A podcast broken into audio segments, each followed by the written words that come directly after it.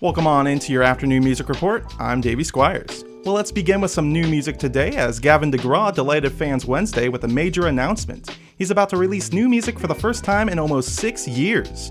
DeGraw revealed he is also heading back on tour this spring to support his forthcoming new album. Gavin is heading out on a 20 date full circle tour, which will take him to the nation's biggest cities, starting in Los Angeles, California on April 19th. Well, Gavin DeGraw isn't the only one coming out with new music, as Train's first new album in five years, AM Gold, will arrive on May 20th. The title track, along with a lyric video, is available now.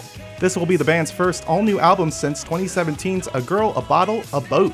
In a statement, frontman Pat Monahan says writing songs for two and a half years in front of video screens instead of being in the presence of other humans has been a long, strange trip, and now here we are.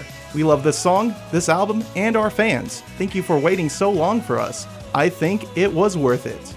Well, from new music to new records being set after dominating the streaming charts when it was released nearly a decade ago, Psy's Gangnam Style has been dethroned.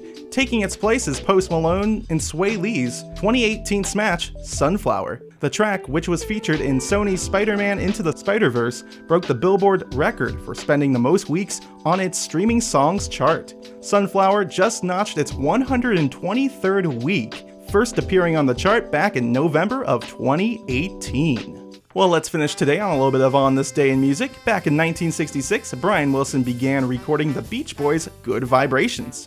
Back in 1975, John Lennon released Rock and Roll. This was his last album before he left the music business for five years.